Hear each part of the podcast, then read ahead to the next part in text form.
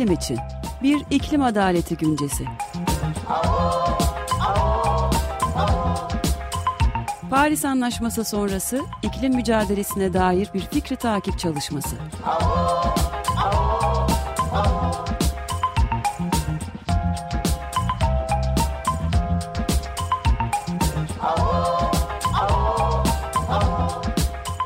Hazırlayan ve sunanlar Yücel Sönmez, Ömer Madra ve Özdeş Özbay.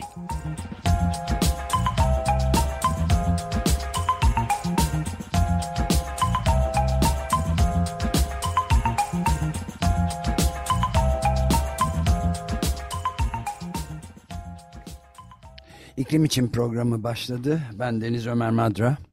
Ben Yücel Sönmez. Ben Özdeş Özbay. Ve dinleyicimiz, destekçimiz Sermin Orhan'a da çok teşekkür ederek başlayalım. Evet Yücel, bu balon balığı konusunda ne diyorsun?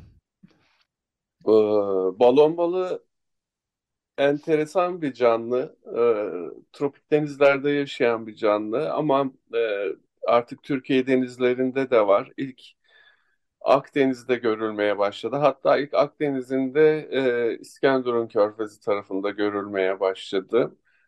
En önemli istilacı türlerden bir tanesi ülkemiz sınırları içindeki. E, oldukça insan için tehlikeli, herhangi bir ekonomik değeri yok. E, zehirli olduğu için yenmesi kolay bir balık değil aynı zamanda. Ancak e, şöyle bir etkisi var denizlerimizde. E, ekonomik değeri olan bu yenen balıklar olarak tanımlanıyor. Benim tanımım değil, literatürün tanımı böyle ne yazık ki. E, onların e, besin kaynaklarını yok ediyor, yumurtalarını tüketiyor ve e, ciddi anlamda bir e, ekosisteme zarar veriyor. E, balon balıklarının Akdeniz'e gelmesinin nedeni iklim krizi. Öncelikli nedenlerinden bir tanesi iklim krizi. E, çünkü e, Süveyş kanalından geçip tropik denizlerden geliyor e, Akdeniz'e. E, Akdeniz'deki ısı bariyerinin kalkması e, ki bununla ilgili de geçen haftalarda önemli bir rapor vardı. Orta Doğu Teknik Üniversitesi Deniz Bilimleri Enstitüsü e, tarafından hazırlanan. E, o rapora göre zaten son 40 yılda Mersin Körfezi ve İskenderun Körfezi gibi bölgeler 2 derecenin üzerinde bir e, ısı artışına sahip. E, bir buçuk dereceyi e, Akdeniz'deki sıcaklık artışının ortalaması bir buçuk dereceyi şimdiden bulmuş durumda. E, kış günlerini yaşıyoruz ama e, şu anda da 20 ee, derece civarında bir deniz suyu sıcaklığı yaşanıyor. Hatta Mersin Körfezi'nde 22 derece. Ee, ve bütün bu artan ısı arada iki deniz arası tropik denizle Akdeniz arasındaki ısı bariyerini ortadan kaldırdı. Isı hmm. bariyerinin ortadan kalkmasıyla birlikte oldukça geniş bir coğrafyaya yayıldı bu tür e, Akdeniz'de sıkça görülüyorduk. Hatta e, dinleyiciler de siz de hatırlayacaksınızdır Ömer abi. E, Tarım Bakanlığı e, denizlerdeki balon balıklarını toplayana beşer lira e, balon balığı başına beşer lira para ödemesi e, yapıyordu bir dönem. Yani o kadar sayısı... Bu ne zamandı? Enflasyon öncesi bir dönem. Tabii, tabii ki. Tabii ki. Yani dün dün bile olsa enflasyon öncesi dönem oluyor. Çünkü günden güne enflasyon arttığı için. Bu tabii Hayır, biz 5 e, lirayı e, duyunca 3-4 yıl öncesinden bahsediyoruz bu kampanyanın yapılması. Ee, tarih olarak o zamana denk geliyor. Ee, yani bu çok ciddi bir sorundu. Ee, bu sorun e, giderek de büyüyor. En son e, bu şey, balon balığının kuzeye doğru çıkmaya başladığını yani e, denizdeki ısı farkının e, düştükçe azaldıkça Akdeniz'den e, Ege'ye doğru çıkmaya başladığını gördük. Onunla da yetinmedi ve bal balon balığı artık Marmara'ya kadar ulaşmış durumda. E, bazen e, Karadeniz'den de görüldüğü yönünde haberler alıyorum ama çok emin değilim o haberlerden ama Marmara Denizi'nde konuyu akademisyenlerle de daha önce konuşmuştuk, görüşmüştüm. Ee, Marmara Denizi'nde artık balon balığı yaşayabiliyor. Bu tabii giderek de yayılan, yaygınlaşan bir tür. Çünkü Akdeniz'e geldiğinde e, tropik denizlerden burada herhangi bir düşmanı yok. Burası onun, onun için açık bir büfe gibi. E, hem oldukça rahat e, üreyebiliyor ve çoğalabiliyor.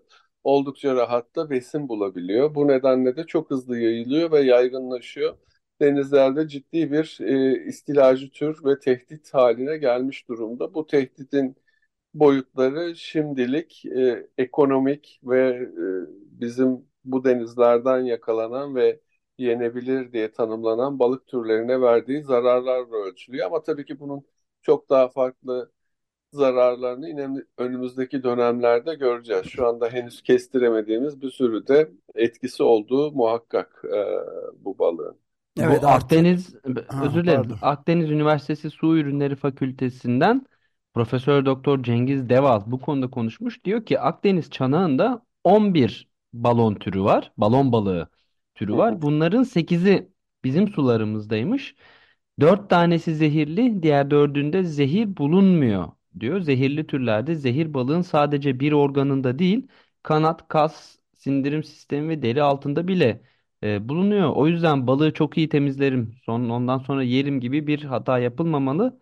Bu nedenle bakanlık balon balığının yakalanıp karaya bile çıkarılmasını yasakladı diyor. Ee, sanırım sen de kuyruğunu değil mi getirildiğinde para verildiğini söyledin. Evet, Tamamı geçtiğimiz tamamını ne yıllar yapıyorlar o zaman böyleyse? e, Denize mi sanırım atıyorlar? herhalde evet öldükten sonra denize bırakıyorlar. E, yok yani balon balığını tüketen başka bir canlı yok denizlerde. Bir tek yunuslar bu işi biraz çözmüş durumdalar. Yunus balıkları balon balıklarını denizin altında şişirip oynayıp ondan sonra da e, işleri bittikten sonra tüketip e, zehrinden dolayı biraz da kafasını e, kafa yapıp eğleniyorlar. Bunun e, Gerçekten mi? evet evet bu belgelendi. Bu bunun Çok görüntüleri ilginç. görüntüleri de var. Adaptasyon diye buna deniyor değil mi? Doğa, Aynen. Bir tek doğal adaptasyon. bir tek onlar e, balon balıklarıyla ilgililer. Onun dışında denizlerimizde e, yalnız Efe gibi geziyor balon bal- balon balıkları. Bunlar Evet. e, denizleri kullanan insanlar için de son derece tehlikeli. E, şöyle ki e, özellikle yazın e, deniz sezonunun olduğu milletin böyle Akdeniz'e hücum ettiği dönemlerde bu balıklar da kıyıya doğru yaklaşan türler aynı zamanda.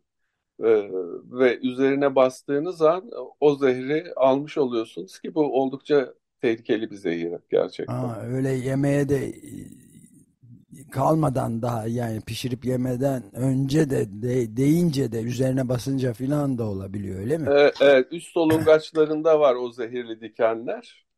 Onlarla Evet. temas ettiğinizde bir de inanılmaz bir çenesi vardır balon balıklarının. Yani e, böyle kola kutusunu kağıt gibi kesebilecek e, bir çene yapısına sahip inanılmaz derecede güçlü bir çene.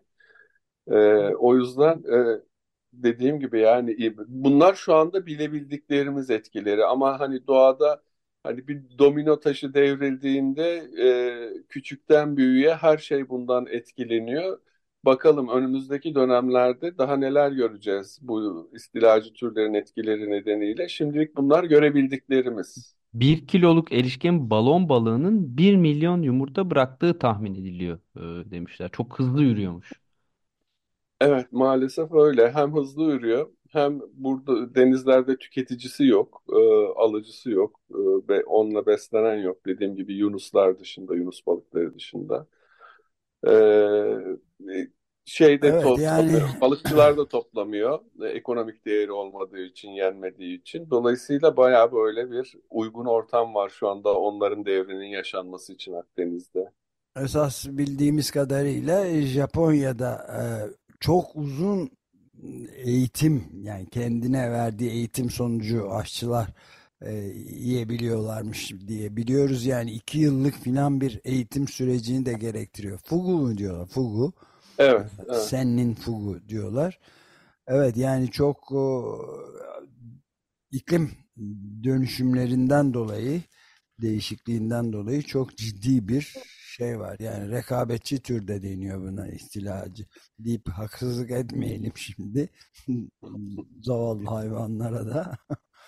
Yani Bakın İstanbul... Ömer abi ODTÜ'nün raporunda e, yazan ifadelerle bu yıl Ocak ayında İskenderun, Mersin ve Antalya Körfezi'nde 19 derece olması gereken sıcaklık ortalaması e, şu anda 20 derece. E, tüm zamanların en sıcak Ocak ayı yaşanıyor Akdeniz'de. İşte ben de asıl onu soracaktım. Yani bunda e, balon balığını suçlamaktan çok bu Tabii tabii tabii. Fosil yakıt meselesine geçmek lazım. Aa istila etti falan diye meseleyi saptırmayalım yani. Balon balıklarının, fuguların bir suçu yok yani. Kaçmak zorunda kalıyorlar onlar da. Daha sıcak yerlere geliyorlar. E tabii tropik denizlerde avcılar peşinde. Ee, evet. Su, Süveyş kanalına geliyor. Oradan başka bir denize geçiyor. Yaşam koşullarını sağlayan çok fazla şartları değişmeyen, sıcak, güzel, bol besinin bulunduğu, e, avcıların gelmediği, olmadığı ya da çok az olduğu bir denize giriyor. Yapacak bir şey yok o canlının. Tabii ki evet, doğal olarak. Evet.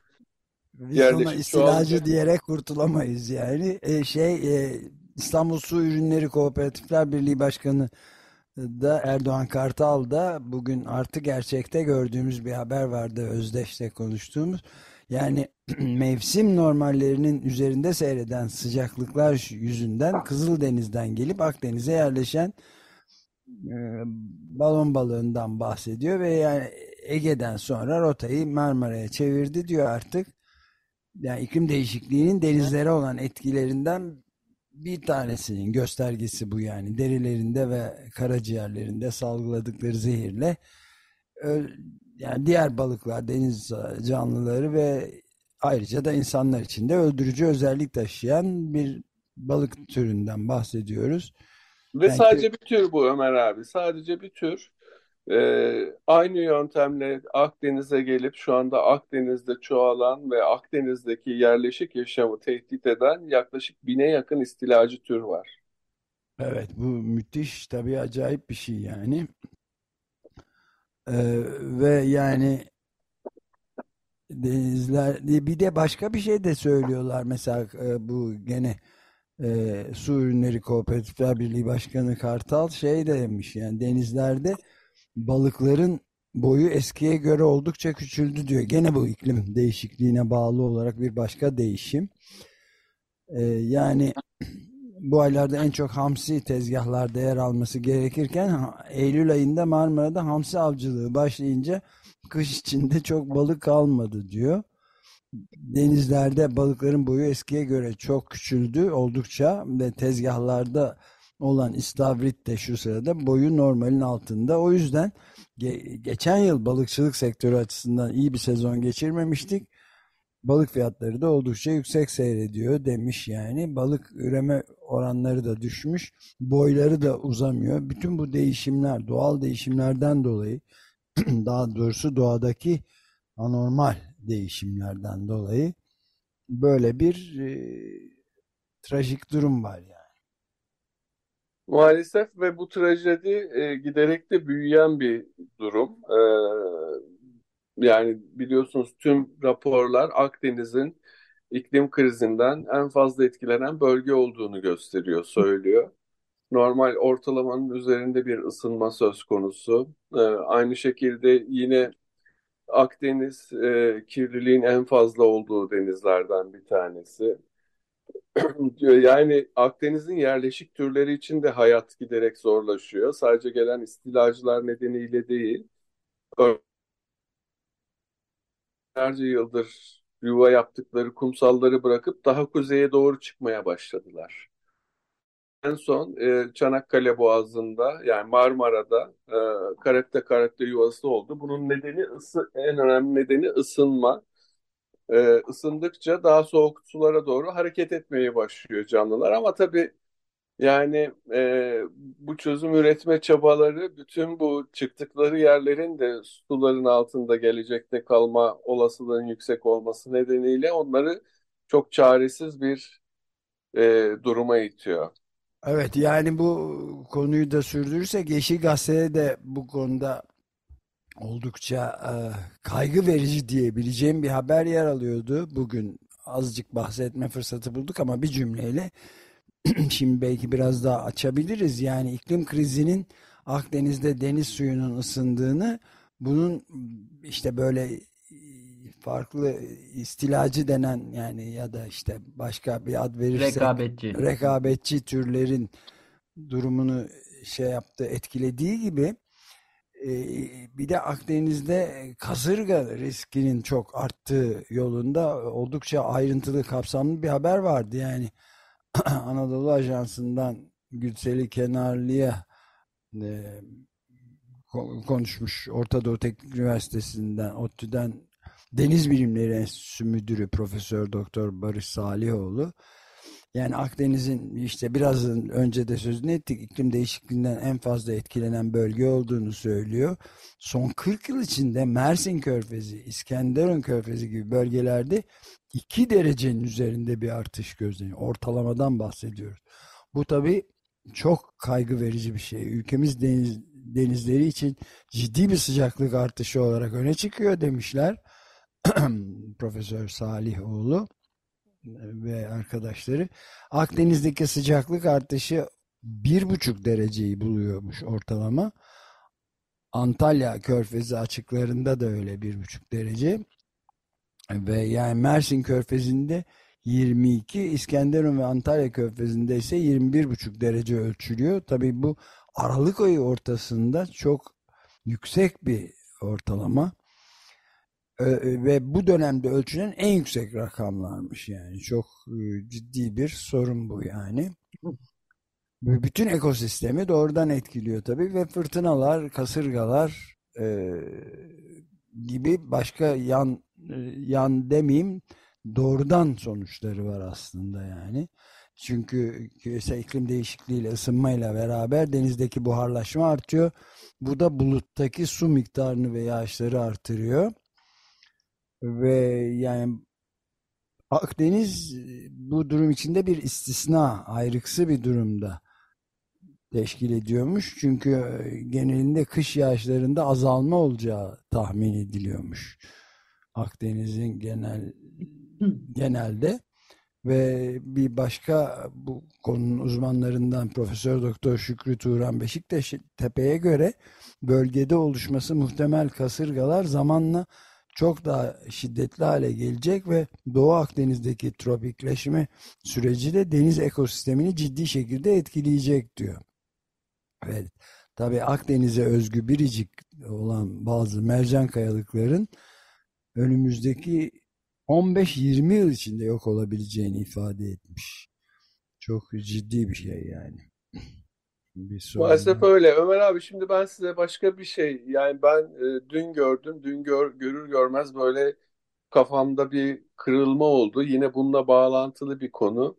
BBC'de görmüştüm haberi. E, lüks su diye bir şey çıkmış. Zenginler arasında yayılan yeni bir trendmiş bu. Lüks su dediğimiz şey nedir e, diye soracaksınız tabii. E, bu arada fiyatları Biz de, biz de konuştuk dolar. dün biraz bunu. Biraz, Öyle biraz mi? konuştuk evet. ama olsun tekrar konuşalım dünyanın en acayip hikayelerinden bir tanesi. Evet be, benim resmen bir kırılma yaşadığım haberdir bu. Ee, su, e, bu lüks su dedikleri şey e, yüzlerce dolar ve şaraplardan daha pahalı ve yemeklerle eşleştir, eşleştiriliyor artık. E, ve çok ilginçtir. Buluttaki, e, sisteki damlacıklar toplanıp elde edilen, e, buzullardan elde edilen e, ya da e, volkanik kayalardan çıkan sulardan elde edilen sularmış. E, ve e, hakikaten çok çok pahalı olduğu düşünülüyor. Ha bulutlardan elde edilen sular varmış. Biraz önce siz de dediniz yani bulutlar. Evet. Yani artık o bulutlar yakın zamana kadar e, muhtemelen satılığa çıkacaktır. Üzerine bir etiket konacaktır o bulutların diye düşünüyorum. Ki bunu e, senin de yani şu sırada e, iş arıyor musun bilmiyorum ama ekstra belki su tadımcılığına soyunursun. Güzel. Evet, ilginç, ilginç, ilginç olabilir. İlginç ee, var yani mesleki su olarak. Su, su şefi deriz sana da. Su someleleri var mesleki su someli, olarak. Someliye, evet.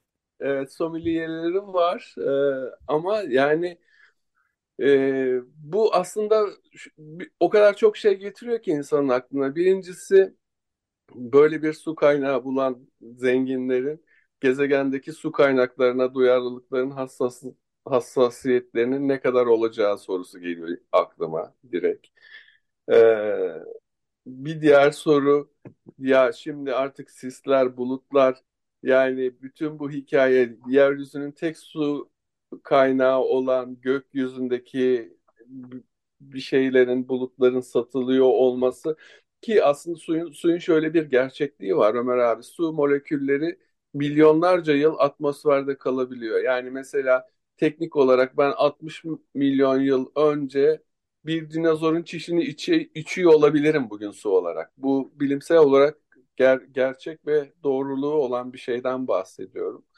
Ve günümüzde artık bu bulutlar e, çok yakın bir zamanda herhalde satılığa çıkarılacak ve e, buluttan düşen yağmurlar ya da düşmeden toplanacak. Çok ilginç bir döneme girmiş olduk gibi geliyor bana biraz. Aynı anda da yeryüzünün çeşitli kesimlerinde daha önce pek görülmemiş hatta hiç görülmemiş bazı bölgelerde korkunç kuraklık ve su sıkıntısının çekildiği yerler. Özellikle tabii bu, bunun bambaşka etkileri de var. Yani e, kadınlara korkunç ağır bir adeta gündelik işkence durumunu ortaya çıkaran günde ne bileyim e, kendi çocuklarına evine su bulabilmek için günde 4 saat gidip 4 saat geri dönen insanlardan, kadınlardan bahsetmek mümkün çölleşmiş kuru, kuru yerlerde.